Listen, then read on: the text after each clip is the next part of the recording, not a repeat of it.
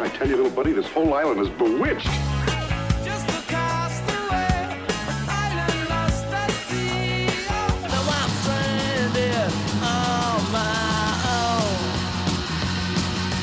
Stranded far from home. Oh, you remember, we were shipwrecked together. stranded, Welcome to this bonus episode of Sound Opinions. I'm Jim DeRogatis. My co host is Greg Kot. And if you want to be the first to hear our bonus podcasts, become a Sound Opinions member on Patreon, like Simon Economedes. I'm taking a stab at that, Greg. He didn't give us a pronouncer. Economedes, I don't know. It's a beautiful musical name. Thank you, Simon, and thanks for your support.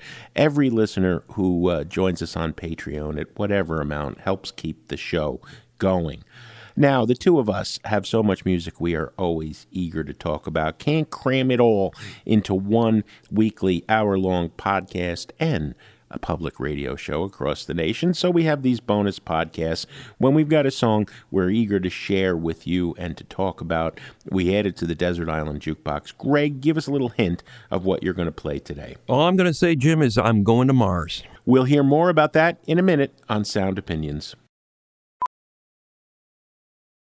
As a professional welder, Shayna Ford uses Forge FX to practice over and over, which helps her improve her skills. The more muscle memory that you have, the smoother your weld is. Learn more at meta.com slash metaverse impact. As you write your life story, you're far from finished. Are you looking to close the book on your job? Maybe turn a page in your career? Be continued at the Georgetown University School of Continuing Studies. Our professional master's degrees and certificates are designed to meet you where you are and take you where you want to go. At Georgetown SCS, the learning never stops, and neither do you. Write your next chapter. Be continued at scs.georgetown.edu slash podcast.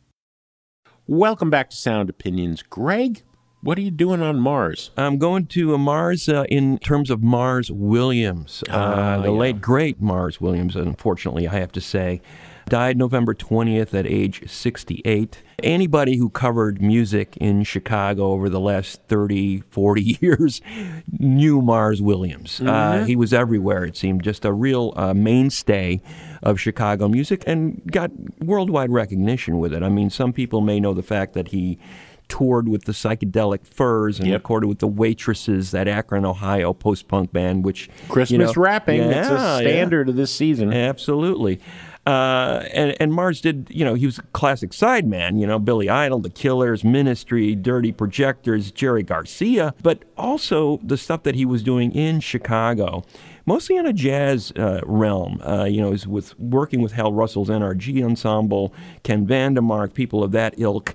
He started out through an academic uh, route. He was playing in the school band. You know, he you know was coming out of the Chicago suburbs.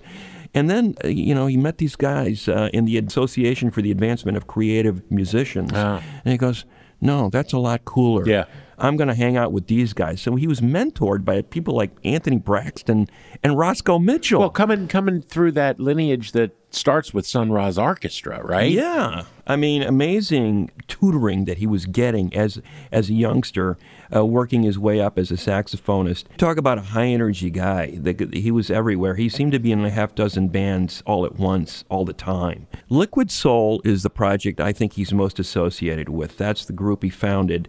This whole acid jazz scene was starting to burst through in the 90s, kind of a mixture of hip hop, funk, dance music, jazz. Mars's vision for that took it to another level.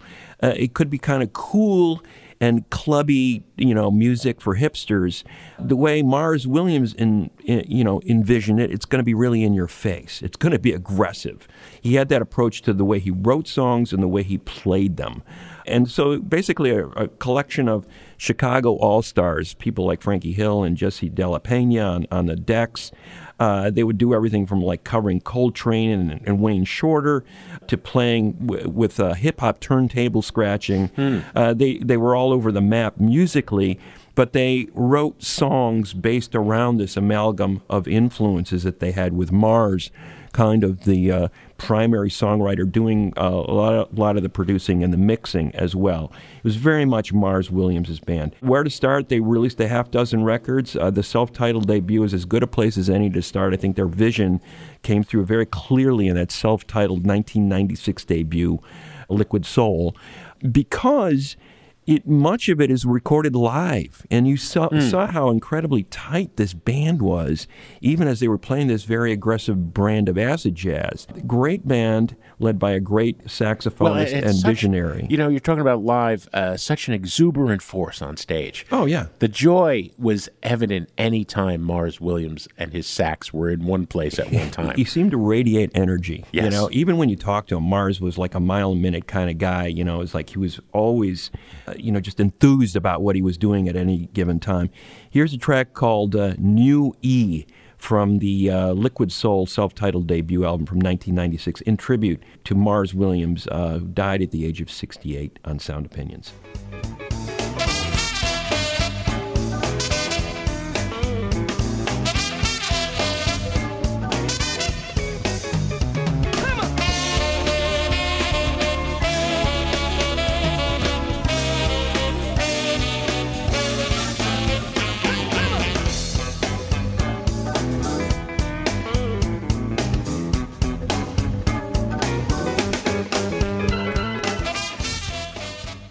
That is New E from Mars Williams and Liquid Soul, his group that he is most associated with among many groups that he was a, a part of in, over the last three decades. We're going to miss Mars uh, incredibly. a fitting tribute, Greg.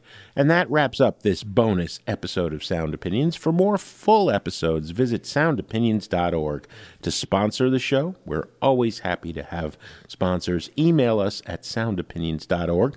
Sound Opinions, as always, is produced by Alex Claiborne, Andrew Gill, our associate producer, Sol Delgadillo, and our Columbia College intern, Max Hatlam. Social media is handled by Katie Cott.